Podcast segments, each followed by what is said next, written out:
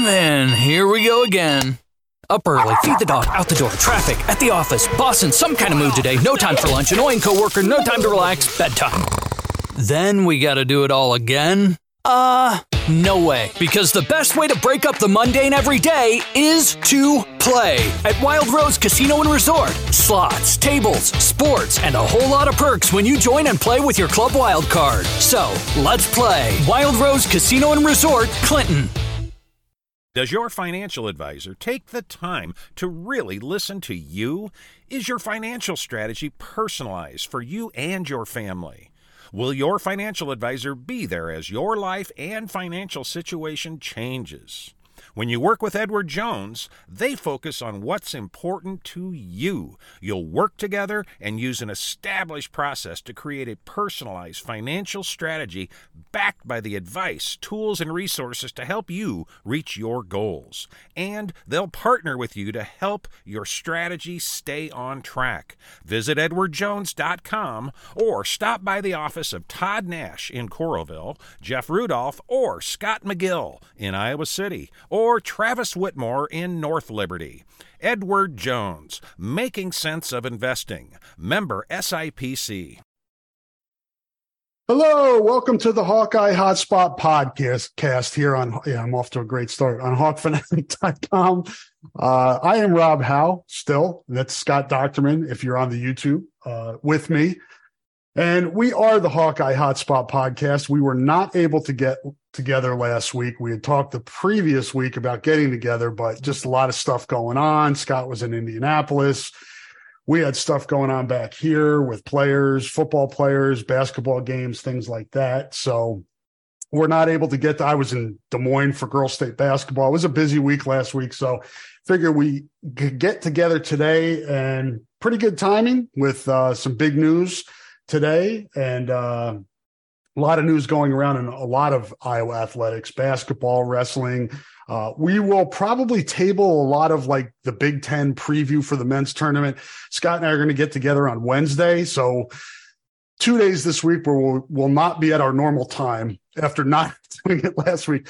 Regularity will return with spring football, I think. At least I hope. But at this point, uh, Wednesday morning works for us because I have to leave Wednesday afternoon for Chicago uh, for the Big Ten tournament. So, all that stuff. Um, a lot of the basketball and wrestling will push to Wednesday. We're going to talk a lot of football today. The uh, racial discrimination lawsuit, Scott's time at the combine, uh, us getting some players last week. So we're going to be football centric today. Uh, but big congrats, and Scott will agree to the Iowa women women's basketball team, two time now defending Big Ten tournament champions, and uh, the number two ranking, Scott, in the AP poll what an awesome week for them, and it was a tremendous cap. I mean, you talk about it, you know, and and I, I am glad we're going here, Rob. I really am. I mean, I, there's a lot to talk about off the field, but let's you know, and off the court, but let's i love the fact we're going here with 105 to 72 winning the big 10 and the way they did it is dominant as i've seen any game i kind of joked to my wife during the game i said this was kind of like in reverse of the football game i went to between iowa and ohio state uh, but uh, you know, you, had a triple double from Caitlin Clark in the Big Ten championship game, the 10th of her career, which continues to extend her, her Big Ten record, men's or women's basketball.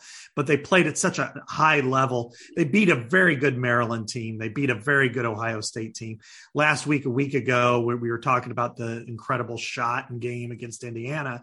So this is, uh, they're 26 and 6 but when they're playing at a level like this, you might see them on the final uh, the final game night. I think they are that good, and and so um, you know, hats off to Lisa Bluder. You know, they were a game out from the Big Ten title. They did have a lot. They did play a more difficult schedule than I think most of the teams did. I'd have to go line by line, but they had to play Indiana twice. They had to play Maryland twice. I mean, they were playing good teams throughout the season. So the fact that they were able to do it, get all the way through the tournament, and uh, and play as efficiently as they did says a lot about this team.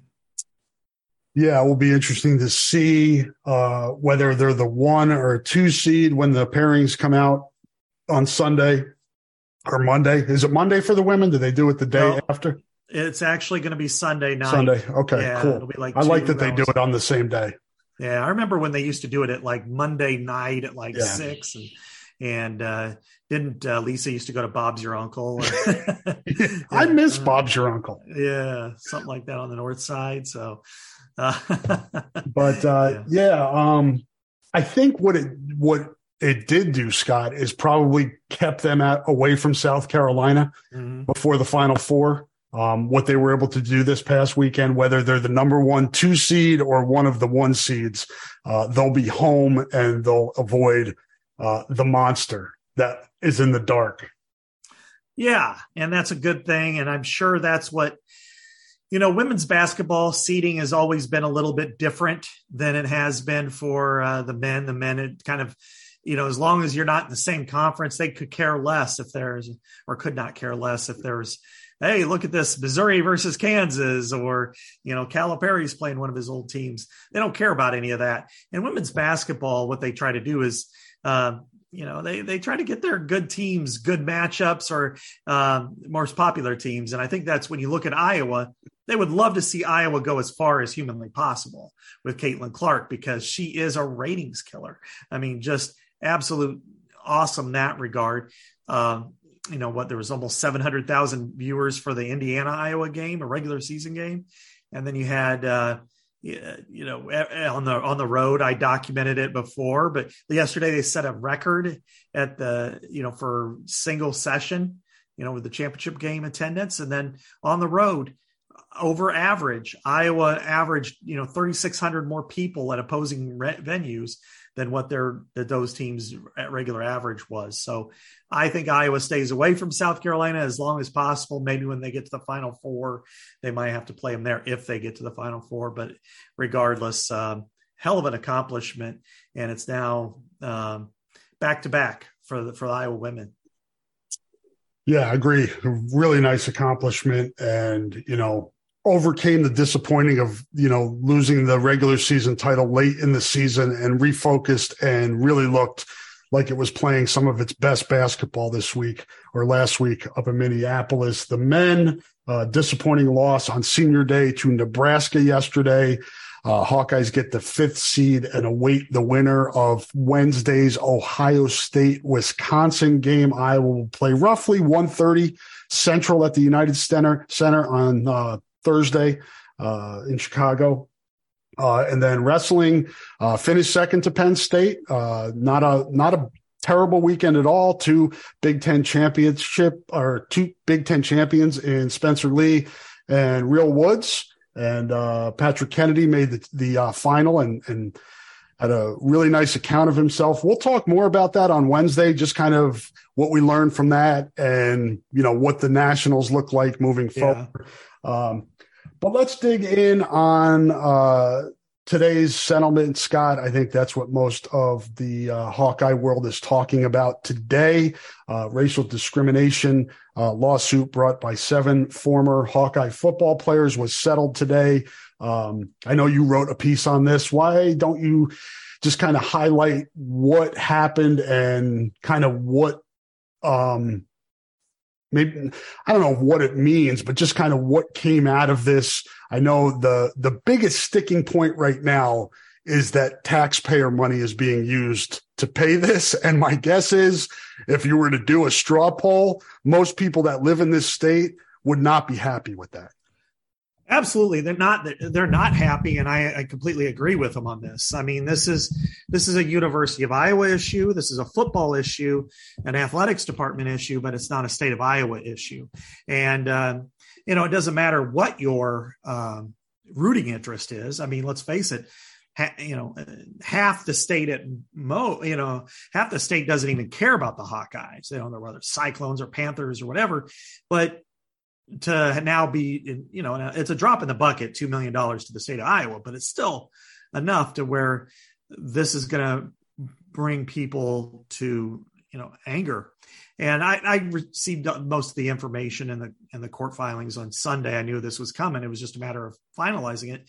And I think, uh, what it is is the the University of Iowa and State Board of Regents will pay 4.175 million to 12 former players and cover their attorney's costs and court costs. Um, each one of the, the players will receive a little less than $200,000 pre tax.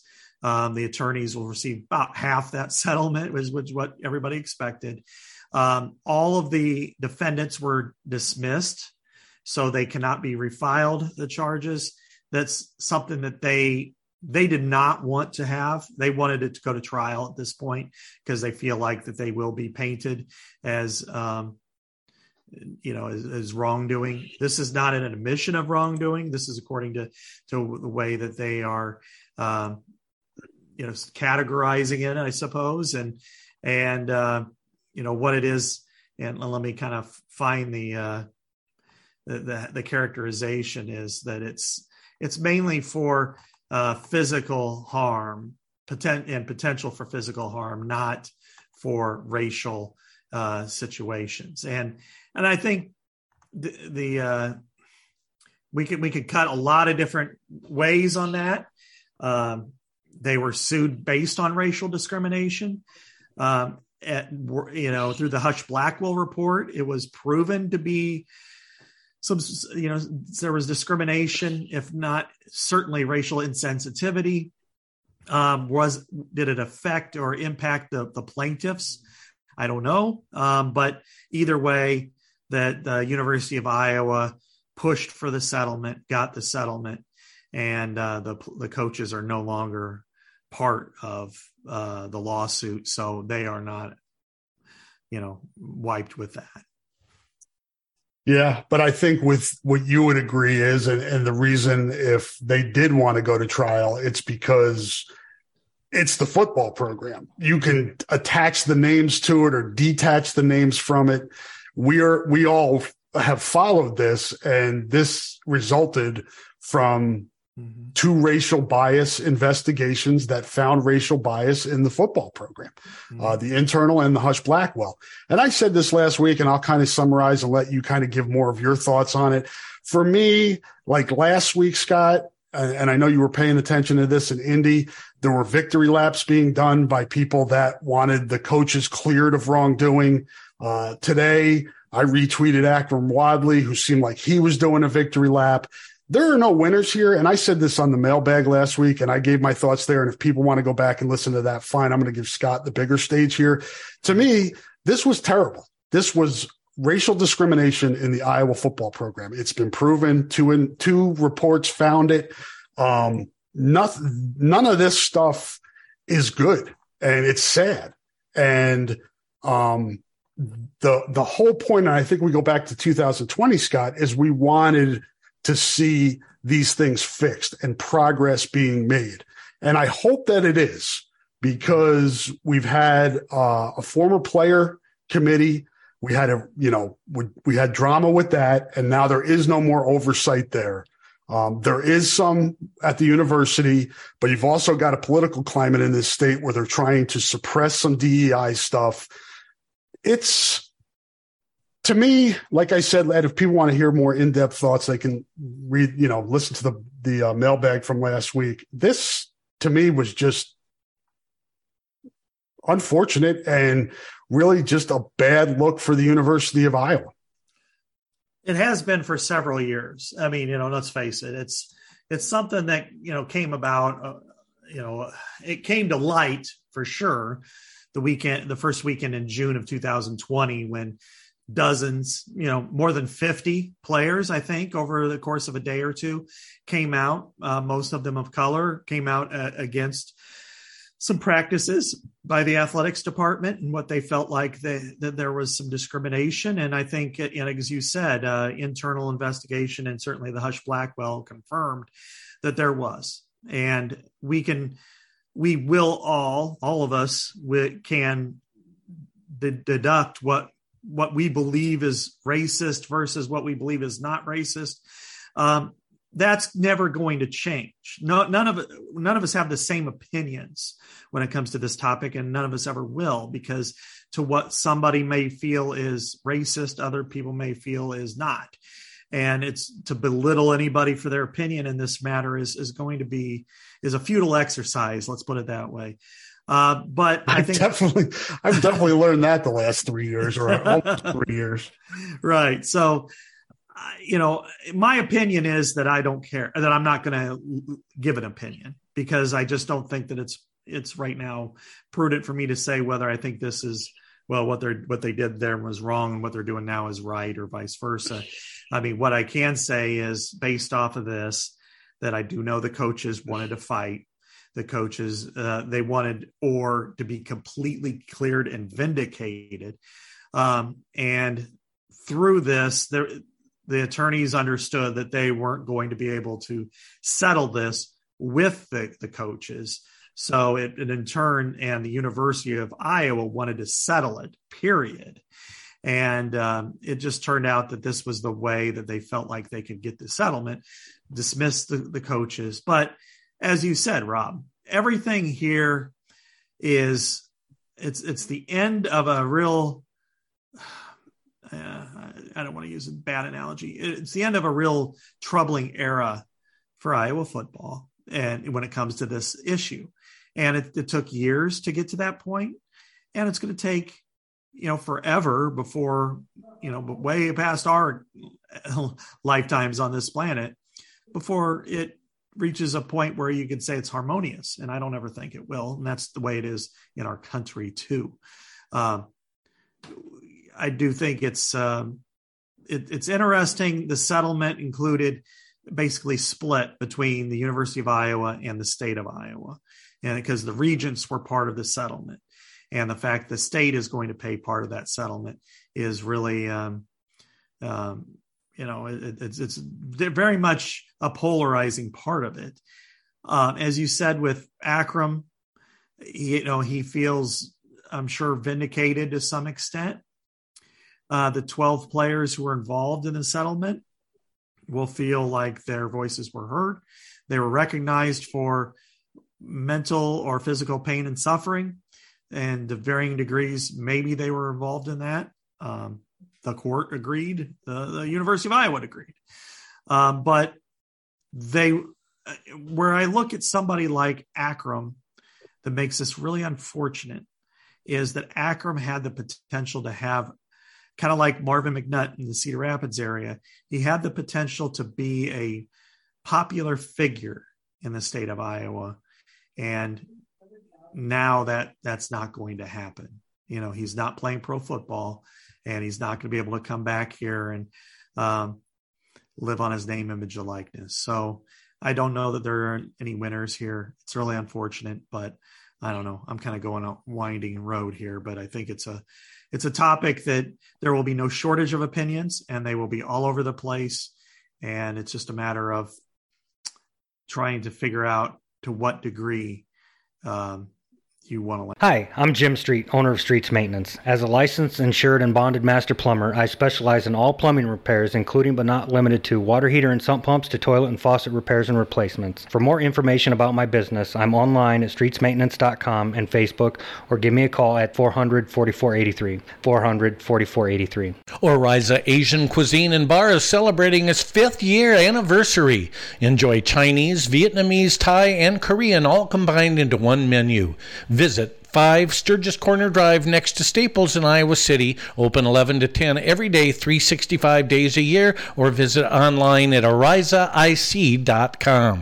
Yeah. And that's kind of, we don't know everything that happened. Uh, all, you know, you and I have both talked to a lot of former players and have heard a lot of different stories. And, uh, you know, ultimately, Scott, if one player was discriminated against, that's too many mm-hmm. based on the color of their skin. Mm-hmm. It's 2020, 2023, even last decade. It's unfortunate. And we're seeing this, you know, in a bigger picture in this country. And I'm not getting political here, but this is kind of a microcosm of what's going on around the country. And I think if anything good comes out of this, it's that people will think, am I being racially biased? Maybe talk to somebody who gets discriminated against and say, you know, try to learn and try to understand other people better and what makes, you know, what you may say that you think, because ah, the people to me that say, ah, I didn't mean it. It doesn't matter what you mean, man. If you're saying something to somebody that is, you know, historically racially biased, you've got to address that and acknowledge it. And that's, to me, if anything good comes out of this, it's that the Iowa football coaches are more aware of it. Uh, the people in the state, the people at the university, people are more aware of what happened, why it happened, and find ways to make it better. As you said, Scott, over time. It doesn't happen overnight. It's going to take time, but keep pushing towards making it the best it can be for everybody in that football program. No question. And I think you know this this is all responsive to different cultures and different backgrounds and it's not just white black it's all of them right and and and it's because you know there's a big variance between tristan wirfs and Kaevon merriweather you know and even though both are african american one's from detroit and one's from mount vernon iowa uh, just like same thing with uh, a white kid from the chicago suburbs and one that's from southwest iowa they all have different backgrounds. They all have been around different people, have different experiences, react to things differently.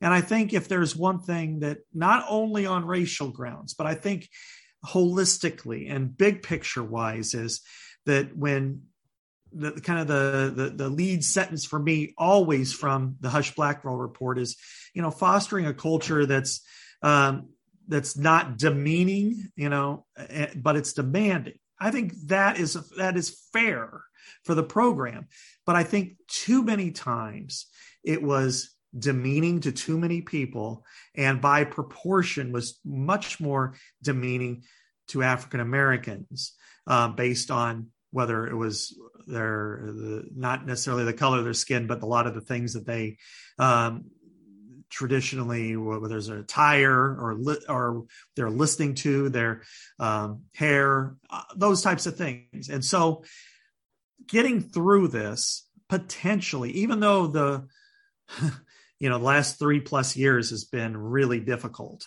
for everybody i would say that four million dollars is probably a small price to pay if you make it a better place now and in the future. I believe Iowa football is in, is in a much better place today than it was two and a half years ago. Is it in a great place? I don't know. I'm not gonna. I'm not gonna try to wager that. I think it's in a better place, and I think you look at the numbers, the transfer portal numbers. Um, Iowa's done a nice job there because many of the players that you would think if it was unwelcoming, now you have the opportunity to leave no questions really asked. And the majority have stayed. I mean, they're second, right, tied for second right now and lowest attrition after last year. The year before, they were by far the lowest in the Big Ten. So it does suggest that there is some progress being made. Um, and this is the end of a, of a tough chapter. They have to move forward. This is going to take a hit because no matter what you do, you will be painted with this brush, and uh, and you have to accept it, move on, and explain why and how. And uh, that that's the difficulty going forward but it's not something that they can't get past. Obviously a tentacle of this scott is the gary barta tentacle. Um, past lawsuits settlements um, you know big part of the story today was state auditor rob sand basically calling for barta's job if um, the taxpayers were going to foot half of the bill. Uh, you watched the uh, appeals hearing uh, a little bit ago. Uh, I should tell people this is Monday, March 6th. We're uh, about 2.35 Central Time right now. Um, but I guess two part, I guess it's agreed upon that taxpayer money is going to pay half of this. And the other question I would have for you is, what does this mean for Gary Barta? Because it, it's another black eye um, for him and his uh, his career as the Iowa athletic director.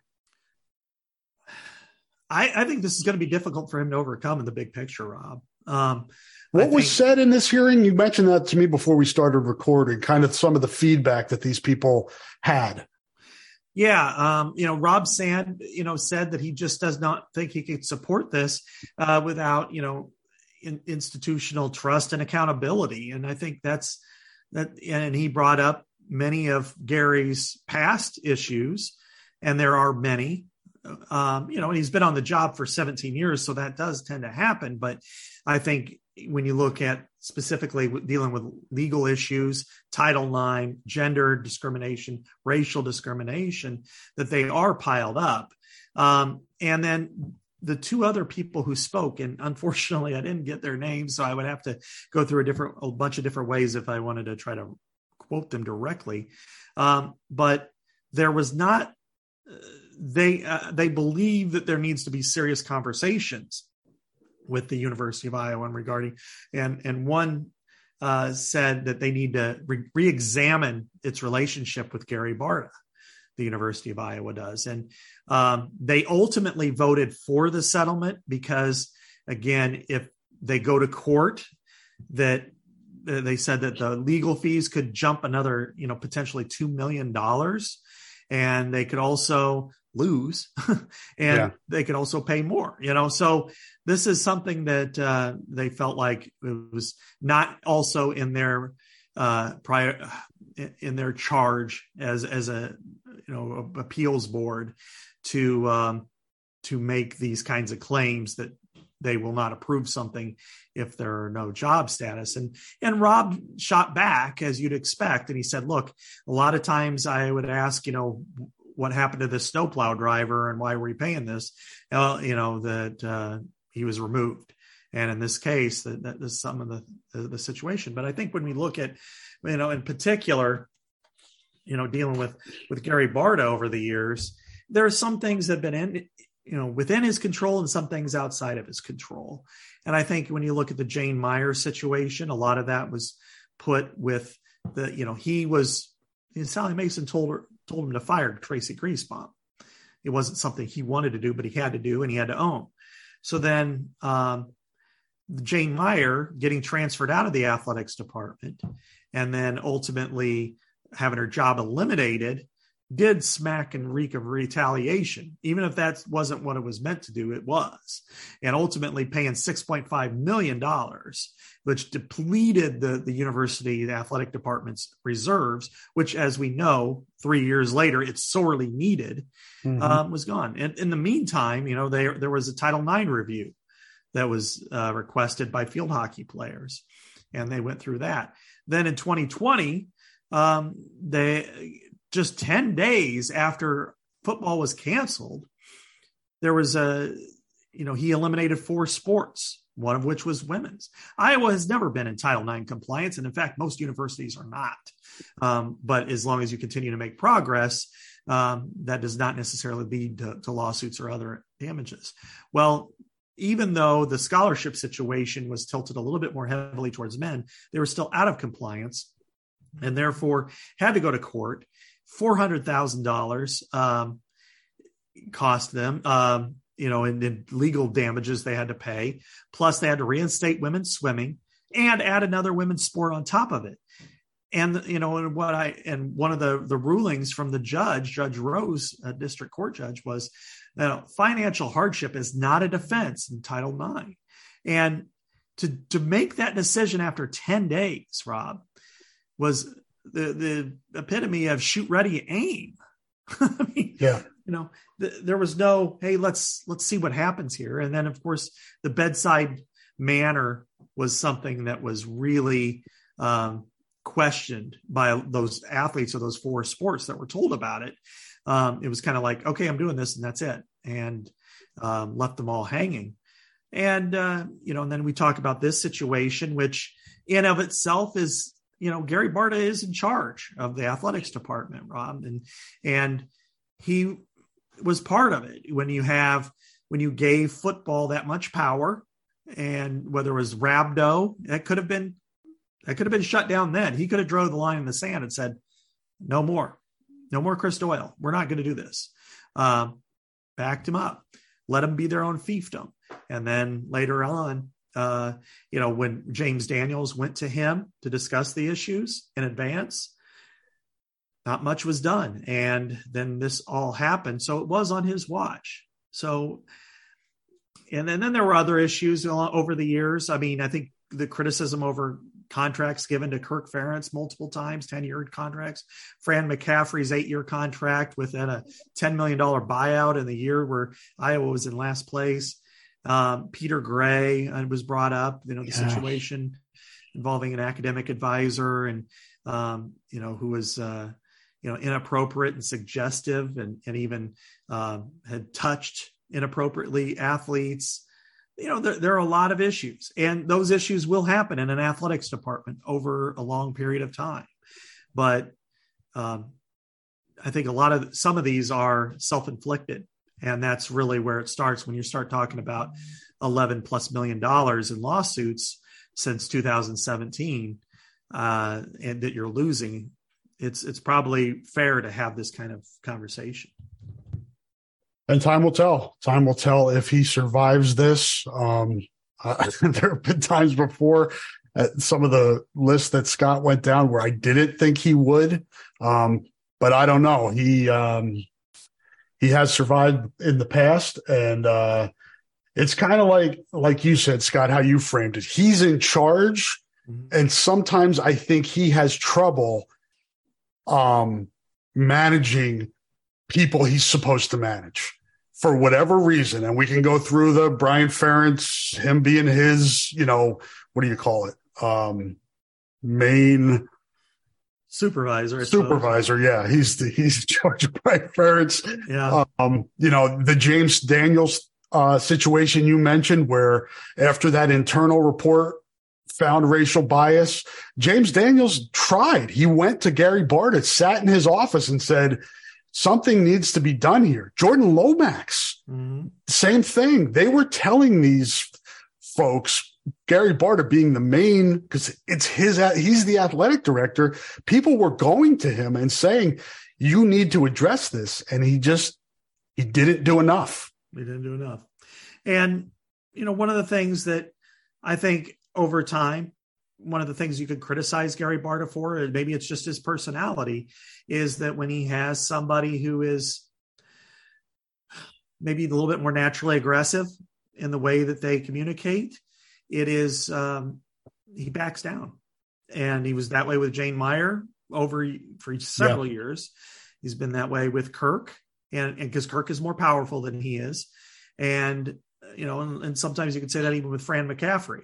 and I think in, in some ways that's what has led to this that instead of being, I'm the boss and you need to do this because I told you to do this versus, okay, you can do it. And, and then there are other criticisms, whether it's not forcing Kirk to force out coaches in the past or um, not forcing Fran McCaffery to do things differently, you know, and, you know, and, and that's more up for debate, but but this is, uh, you know, again, he's in charge of this athletic department. He's, I think, fifth in overall tenure among Power Five athletic directors at one institution.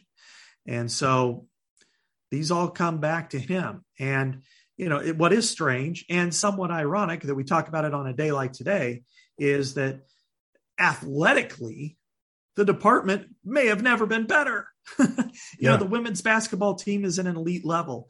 Men's basketball team's going back to the tournament again, uh, and was an upset loss away from being a number two seed in the Big Ten tournament, which it won last year. The baseball team is off to the best start. I I don't know record wise if it's the best start, but I'll tell you this. I have not seen them go down south and sweep three teams and then the weekend before beat the number one team in the country. And you know, football is in a healthy place. It won eight games last year, went to the transfer portal. It to me is the favorite in the West Division. And you look at track and how good it is, and field hockey, and all these other sports. competitively, it's as good as it's ever been, and it's healthy financially. But is that because of the athletic director or is that because of the the coaches in the in the system and i think most people would agree that it's the coaches in the system it has less to do with the athletic director in his defense, he did hire the coaches. Somewhat. Didn't Some hire, of them. Didn't hire Kirk. Didn't hire no. Lisa. Didn't hire Tom Brands. Bowlesby made that really tough decision. He did hire. He did hire Fran, uh, but you know, he, you know, Heller he did hire.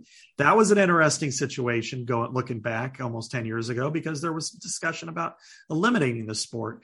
And um, it took him a long time to come to Heller. In his defense, he he hired Heller. Why why complain about it? But you know, so uh, and and then you you can also go on the other side of things, which is academically the, the department's better than it's ever been. That there are better facilities than they've ever been, and and so there are good and bad, like with anybody who's been in that chair for a long time. But I think right now it's uh I don't think the critical mass is behind him, at least politically. And that's never a great place to be when you're in a position like that. Yeah, we haven't heard anything from Barbara Wilson on this stuff, have we? No, we haven't. And that will that's not a surprise. That I mean I I haven't I've only the, talked to the, the last two presidents at Iowa, I'm not really sure what they do. what yeah. what are they doing? Great question. I've only seen Barbara Wilson a few times. Um, she really hasn't put her imprint on the university, as far as I know. Bruce Harreld was Gary's biggest supporter. Yes. Um, and then there were a lot of people pushing around 2014 to push out Gary Barta, and he supported him, supported him the entire time. So, you know, Sally Mason was a huge supporter of Gary Barta and there was some people pushing around 2013 14 for a change and she said no she stuck with him so i think it's um it's going to be interesting to see what the fallout is of this she could come out and say i support my athletic director and that's final or she could come out the other way and say i asked for his resignation you know because um i think it's uh you know, it, it, neither scenario would would surprise me based on everything I've seen over the years. Yeah, no doubt. And uh, we will get Kirk a couple weeks. Spring football kicks off. There's pro day. Uh, I think it's the week after spring break, which is yeah. next week. So yeah. we've got some time yet before uh, before we get to that. Let's uh, let's talk some football, Scott, um, instead of talking about off the field stuff. But we did need to talk about that stuff because it's important and it's a part of uh, the storyline here at the University of Iowa. But uh, you were down in Indianapolis last week, and uh, by all accounts, my boss had me do some combine uh, capsules. So I went back and looked at some of the performances from the Iowa, the five Iowa Hawkeyes that were there, and it seemed like uh, seemed like they all did pretty well. They did outstanding, Rob. Um, I went back today look to look historically by how they performed, not only in their own categories, which were tremendous, but historically against other Iowa figures. And let's let's start with Riley Moss, who uh, you know we could always talk about. We could talk about racial bias in that situation if we want. I did write a little bit about that. Um, he is the fastest, tied for the fastest cornerback to, from Iowa to ever run at the combine. 445 tied Michael Ojemudia for the fastest. He's the uh, tied for the fourth among all defensive backs, uh, just a, a, hundredth of a second behind uh, Dane Belton and Jordan Bernstein, who are 443, um, or I should say two hundredths of a second, and then Bob Sanders, who ran a 440. Um, yeah, freak. I mean, to be that fast and that explosive. no wonder he was so good, right? Um, when you look at vertical, that was he's the third all time among Iowa DBs, which Bob Sanders, 41. He's, he's that's five, insane. Five, eight. You're gonna he jumped five, 41 5. Uh, Bernstein was 41, and then Riley Moss, 39.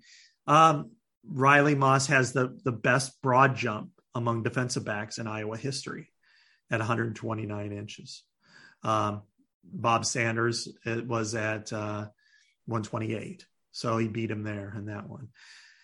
So uh, when it comes to you know, and, and it's not an easy group to, no. to, to be a part of. I mean, you know, and some of those carry like he was the 12th fastest. Um, you know, his vertical was sixth, his broad was 14th but he i thought overall he impressed me with his i knew he would but he really did impress me with his performance the others were equally impressive in their areas. Uh, Jack Campbell won, you know, from among the linebackers, the broad, I mean, I'm sorry, the, the three cone, the shuttle was second in the vertical and the broad. And uh, his vertical was the, the best of all time among linebackers at Iowa. Uh, and his, uh, his three cone was second. I mean, in all these other categories. Likewise, Sam LaPorta was in the top three to four in every single category in Iowa history. And that is a good group. We all know that with the tight ends. Know, Noah Fant Kittle was ahead of him, but his 459 was third best in Iowa history behind Fant and Kittle.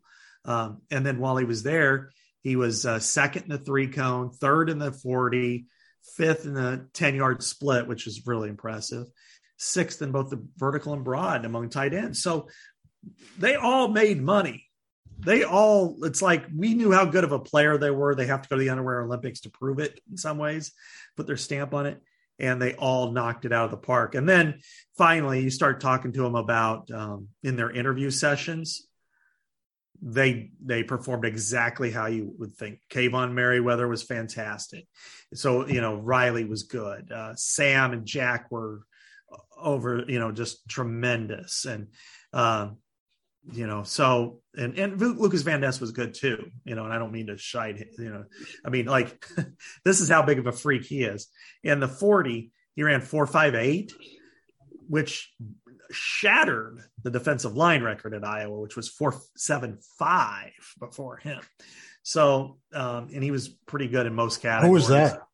Christian ballard. Hmm.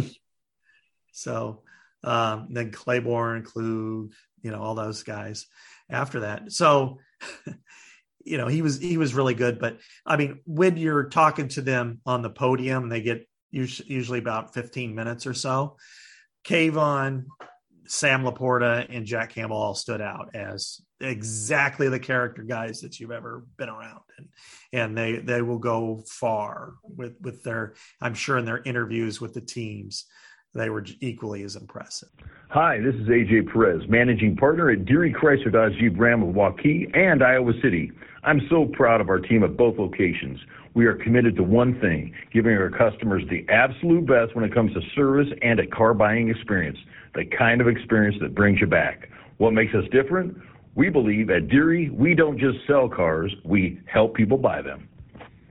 Do you need a great electrical contractor or fire and water restoration specialist? Well, contact Lance Bolin at LB Electric and LJ Construction in North Liberty.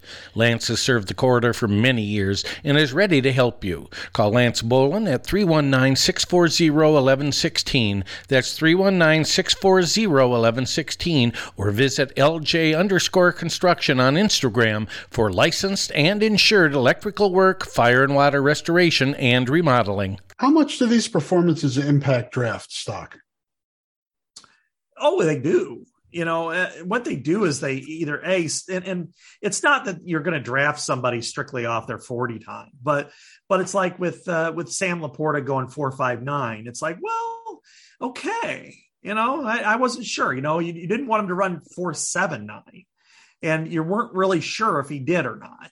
And so the fact that he runs four five nine, it's like, okay, we like his competitiveness. He catches the ball well. Yeah, the a, film is there. Yeah. I mean, you can't watch the film and not be impressed. Right. And so you look at that and you go, okay, well, you know, they, they that's those are, that's a great time, you know. It's, it, it, solidifies that. You know, Jack uh, Lambert, I mean Campbell. That's why I kind of compare him to in some ways all these things just do nothing but say, "Oh wow, you won the th- you know you, you three cone in, in, six seven four, and the next guy was seven seconds." Um, you've got the lateral movements and quickness that's necessary to be a you know terrific uh, linebacker at this level. And oh, by the way, your tape is off the charts, and so is every single intangible quality that you can display. you know, this is a guy we want on our football team. So it, it just kind of shapes it up. You know, if he would have ran five flat, then they're like, ah, I don't know. But yeah, you know, so it's more of a matter of just confirming the tape, if anything else. Yeah, and for Jack, it's probably just finding the right fit, uh, a defensive fit, because there's some defenses he's probably not going to have a position.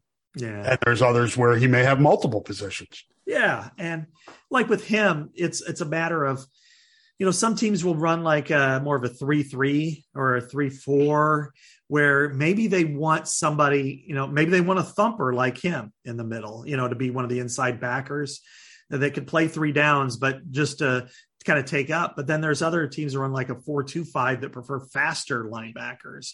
Uh, and I'm not saying he's not fast because he is, but they they prefer just a guy who's a little more quick twitch.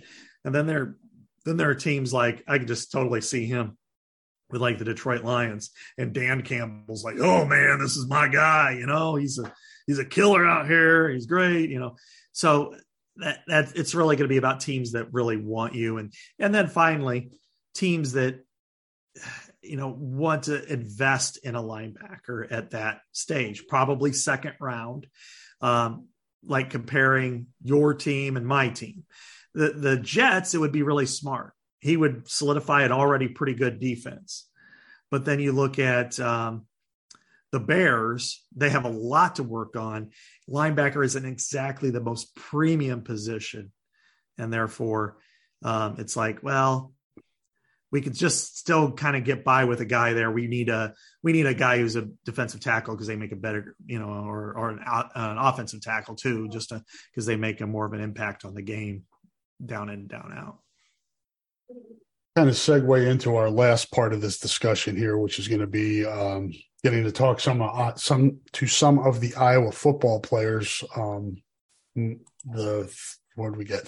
Three or four of the um, transfers, and then we got um, Noah Shannon, uh, Joe Evans, and was there somebody else? Oh, Nico, Nico uh, Ragaini. Uh, so we got to talk to them last week. Scott was able to talk to Cade McNamara on the phone because he was in Indy and was not here. Um, not to give away everything that you wrote about, but you told me before we started recording that you were able to talk to some of the former teammates of these guys when you were down at the combine. What'd you learn there? Just you know, over overall. Oh yeah, it was great. Um, I talked to probably seven or eight Michigan players who were there, all about Cade McNamara, and you know, tried to you know ask it in a wrong way, and sometimes it's really tough because there's so many people around. But you know, it's like, hey, uh, you know, how can you know what, what is Cade McNamara? But anyway, um, one of the things I found out about him, I think that came through in multiple ways, was his intangible qualities, his leadership, his toughness one of the things the punter said, I'm actually writing the story in a couple of days, was that you knew he wasn't the best athlete by far on the team. And they had this period where they had to do like these chin ups and chin hangs or whatever for like a long period of time. And you knew that, and it, it took him like some of the best guys are there for like three minutes. He was there like 50 seconds and then dropped. But he's like, what happened was he was against somebody who was way better athletically. And at 50 seconds, he dropped. The other guy did too. And it just told him, look, he's willing to go the, the, as far as he can go before he drops, where the other guy just said, oh, he dropped, I dropped. And, uh, and that's kind of where um, some of the things we, you know, I, I guess you learn about his competitiveness and, and toughness and leadership abilities. That's what was kind of raved about. Um, a little bit more, uh, introverted uh, to an extent, uh, but not not in a bad way. Uh, so, and then I also, I, you know, one of the guys I I talked to kind of about both uh, uh, him and other players was Olu Oluwatimi, uh, the center for um, Michigan. He was also at Virginia the year before. Yeah. So I asked him about Nick Jackson, and he couldn't say enough good things about Nick Jackson. That Nick was everything you want from that position and more. You know, he's like every, I guess every Thursday night they got together and watched uh, Thursday night football and played video games and stuff. But um, just raved about him on the field and everything. So I, I think, you know, and and I asked, you know, like the the tight end for Michigan, Luke Schoonmaker, about Erick All as well, and had some good things. There was nobody there from Charleston Southern, unfortunately. So. but uh, oh, but overall, it was it kind of confirmed everything you thought about these guys, and and kind of what I was looking for, which are high quality um, intangibles to go along with some physical prowess. Yeah, I really enjoyed talking to those guys. Uh, we got Seth Anderson, very, very gra- grounded, mature vibe I got from all of these guys. Um, confident, confidence from McNamara. Definitely very confident. Um, measured with what he says. He understands the position he's in, which is very important. That he's, you know, the face from a player standpoint. He he understands the microscope, I think, and the fishbowl he's in. Um, reminded me a little bit, and I'm not going to compare him as a player. We'll see how it goes. But the vibe I got was kind of like Drew Tate-ish, very just very confident and um, focused on on what you need to do to win, a gamer, um, so to speak. And that's kind of the vibe I got from him when he was at Michigan. Mm-hmm. As Scott said, not the most athletic, not the most best arm, not the most talented guy. But we talk about it, Scott this offense has a decent amount of weapons. Game manager's okay. Yeah, no question. And the interesting part about it is, I, and one question I asked him, I mean, two years ago, he completed 64% of his passes. The last player to do that was Ricky Stanzi in 2010. And he said, look, I, that wasn't good enough for me. You know, so you know, if he's looking at 68% now, that would be off the charts at Iowa. But but that's why he's looking at it, and good for him. Um, game manager is fine. Don't make you know, and, and Spencer Petras was good in that area. I thought he managed the game well. I don't think he executed the game very well. I think he was struggled a lot when it came to, you know, actually completing passes. Um, and I th- so, but he's got a lot to prove. You know, he was the guy that was doubted he was the guy nobody really did want there. I mean, JJ McCarthy was highly touted. He was just kind of a holdover, even though he helped Michigan go to the win the Big Ten championship against Iowa and go to the playoff. Um, he still was, you know, looked down upon a little bit. So I think he's uh, he's anxious for this opportunity to make this his own. And you know, and, and you know, the good thing for him is he comes to Iowa, and he, it's not that he's viewed as necessarily the savior, but he's not viewed with the same kind of scrutiny that he had at Michigan. Yeah, that's a good point. And um, when we were talking to him, I asked him about kind of um, kind of his interactions with Spencer and what they've been like. And he said it's more as a peer rather than Spencer you know, being like in a coach and telling him what to do. It's more of a peer relationship and sharing ideas.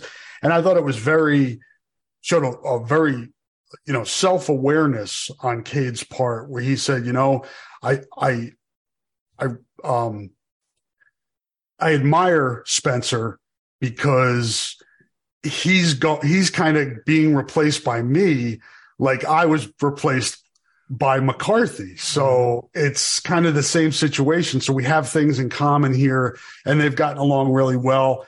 Got really good feedback from Nico in terms of how they're starting to uh, connect because this is such an important part of the year, Scott, where they're, you know, doing a lot of timing and trying to get timing down. And that'll happen in the, in the spring, obviously a lot. And then through summer workouts, but so far so good, I guess is how I would frame it. Yeah. It seems like, things have been going really well. And he, even when I was trying to kind of get a little bit more background out of Cade about, you know, his days, whether it was at Michigan, his recruiting there and all that kind of stuff. He's like, look, I, I just don't want to talk about Michigan. I want to talk about Iowa. And I thought that was, hey, all right, fair enough. I, am not. He hit us with the same thing. Yeah. I'm focused. And we were cool. You know, yeah. that's, I certainly respect that approach. Absolutely. It doesn't, you know he's turned the page. He wants to talk about iowa and and what's and and good for him. That's what iowa wants too. They don't want him to think oh yeah well i was at michigan i was this. Uh, kind of like people leaving different jobs and you know, it always drives you crazy when somebody moves well we we did this we did that. Um, so I, I do like what he's brought but i think really it's all going to come down to i think he'll be an, improvement at the position. I think he's a good player. It's really going to come down to offensive line and you got a chance to talk to what Daywan Parker is that how you pronounce it? I, I, thought it was Dejan, but it Dejan. could be Daywan. I probably should have asked him. Yeah. Uh, we'll, we'll get another. You chance. know what those you know what those interview sessions are like, yeah, though, when right. they jam them all into that little foyer in the in the yeah. bottom of the facility. Exactly, pretty jammed up. Yeah. So Dejan or De, you know, uh, he to me is is going to be really pivotal. If he can play right tackle and play it well, you know, this team could be a pretty good team. You know, and the offensive line could be a, look like a pretty good unit.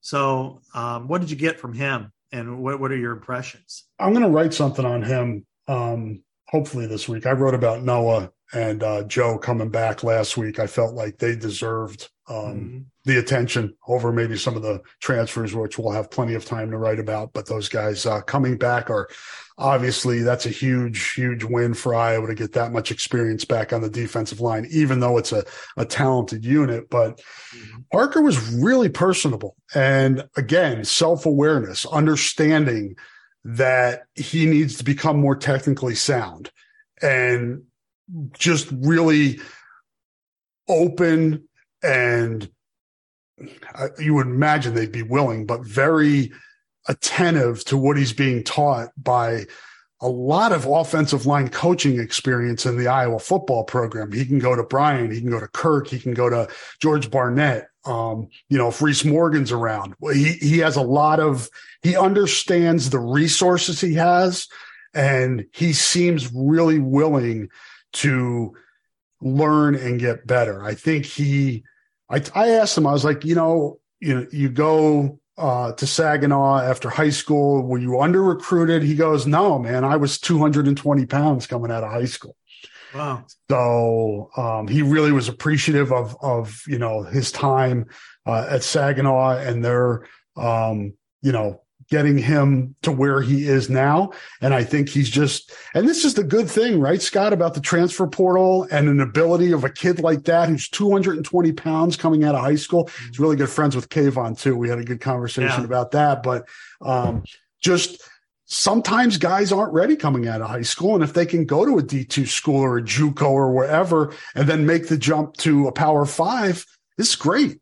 Mm-hmm. That's what it's about. And, the, the good parts of the portal to me are those stories. Um, Rusty Neff, when he gets here to Iowa, you know, Rusty, he just looks like a Rusty, but, but, you know, that's a guy who's going to prove himself, you know, the way uh, Jack Heflin did, you know, and, and make that leap up to a higher level and prove yourself. And, and somebody like Rusty is exactly what Iowa needed the last couple years. I mean, a, a Kyler Schott, Cole Banwart, plug and play. He's going to be tough. He's going to be physical. He's going to do everything you ask him to do um, and win the, each snap. That's really what it's going to be about for him.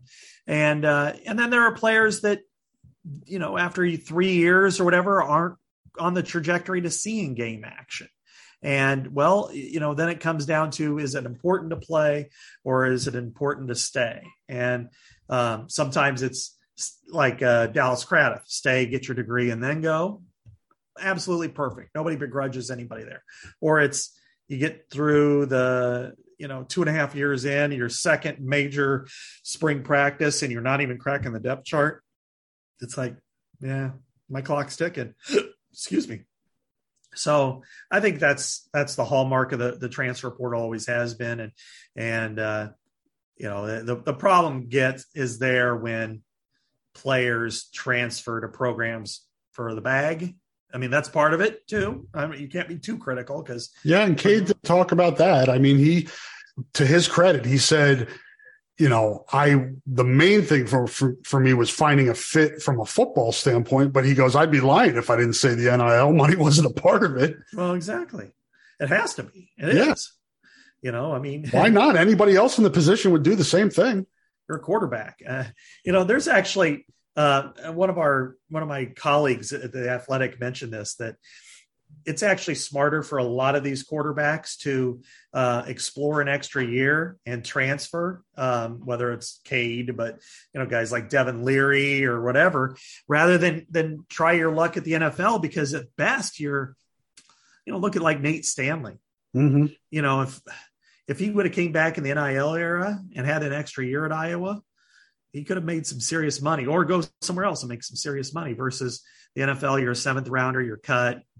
Maybe you make the practice team, but really your your career's over at that point. So you might as well make it and play and play how many, for. How many teams in the Big Ten West have transfer portal quarterbacks this next year in 23? Is it most? It's most of them, right?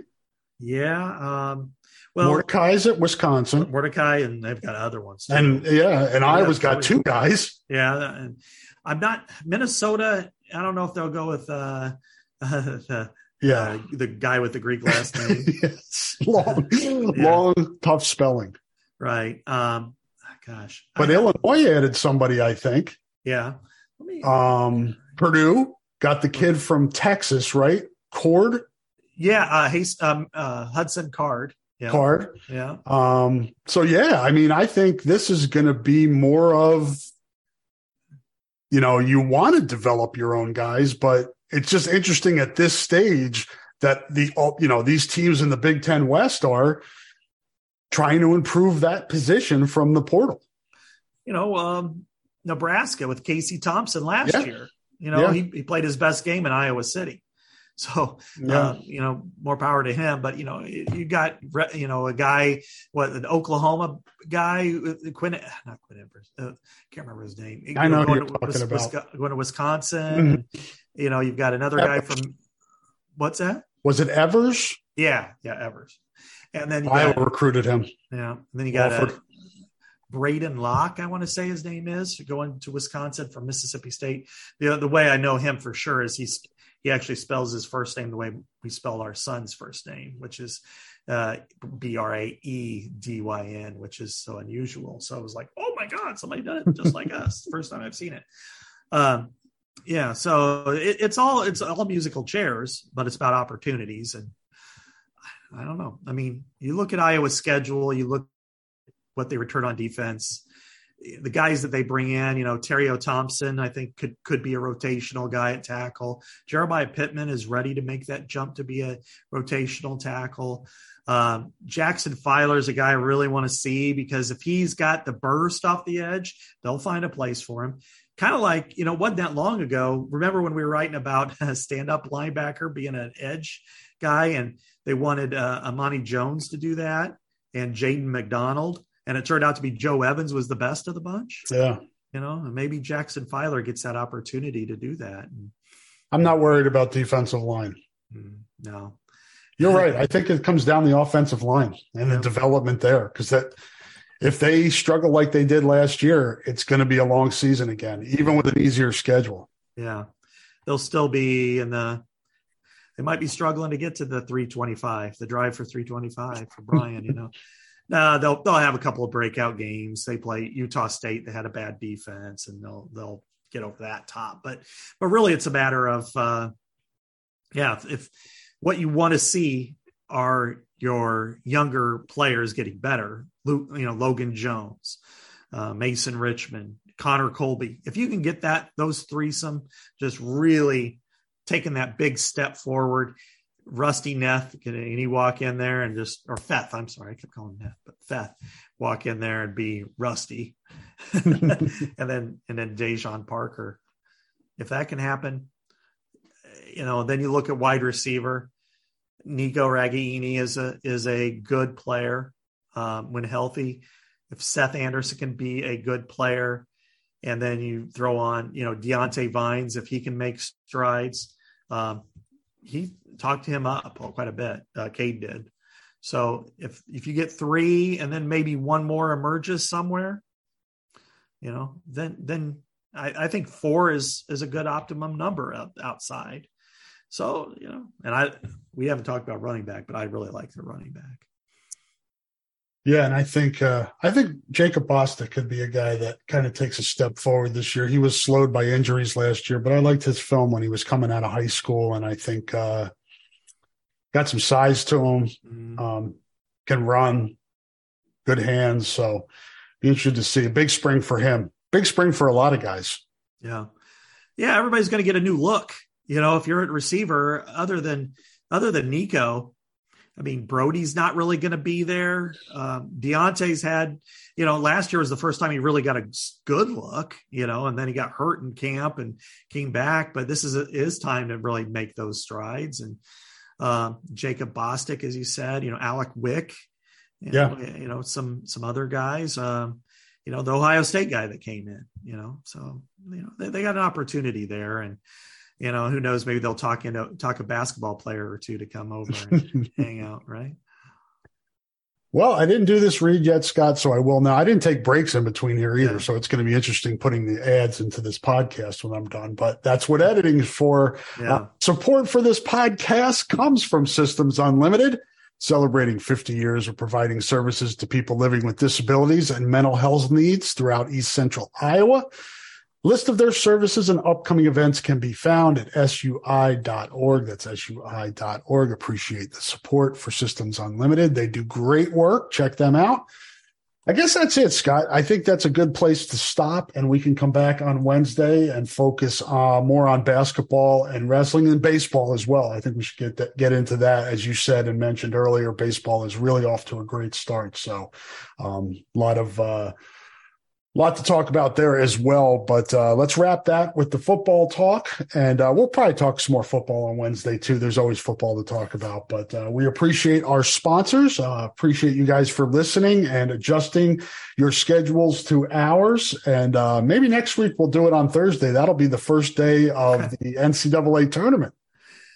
Yeah, well, let's give it a shot. Let's see what we can do. It might have to be the day before, depending on what the tournament brings, you know. But uh, Yeah, crazy know. time. It's madness. It's March, right? March Madness. I mean, at this point, um, you know, it's kind of up in the air. I'm, I'm supposed to be slated for Des Moines, which actually is that Thursday, uh, but I don't know if, if you know what happens. You know, Iowa women more than any other program on the women's side is has such a strong interest, and with the most exciting player in America, that maybe I'll be there instead. I don't know. So. Um, I, I, I kind of doubt we'll be there on Thursday too. Yeah, it's a wait and see. It's Yeah. a wait and see for me as well. See where the men go, Yeah. decide if it's better to stay back and um, cover the women's team, which, as you said, has a lot of interest right now. Who's in Des Moines?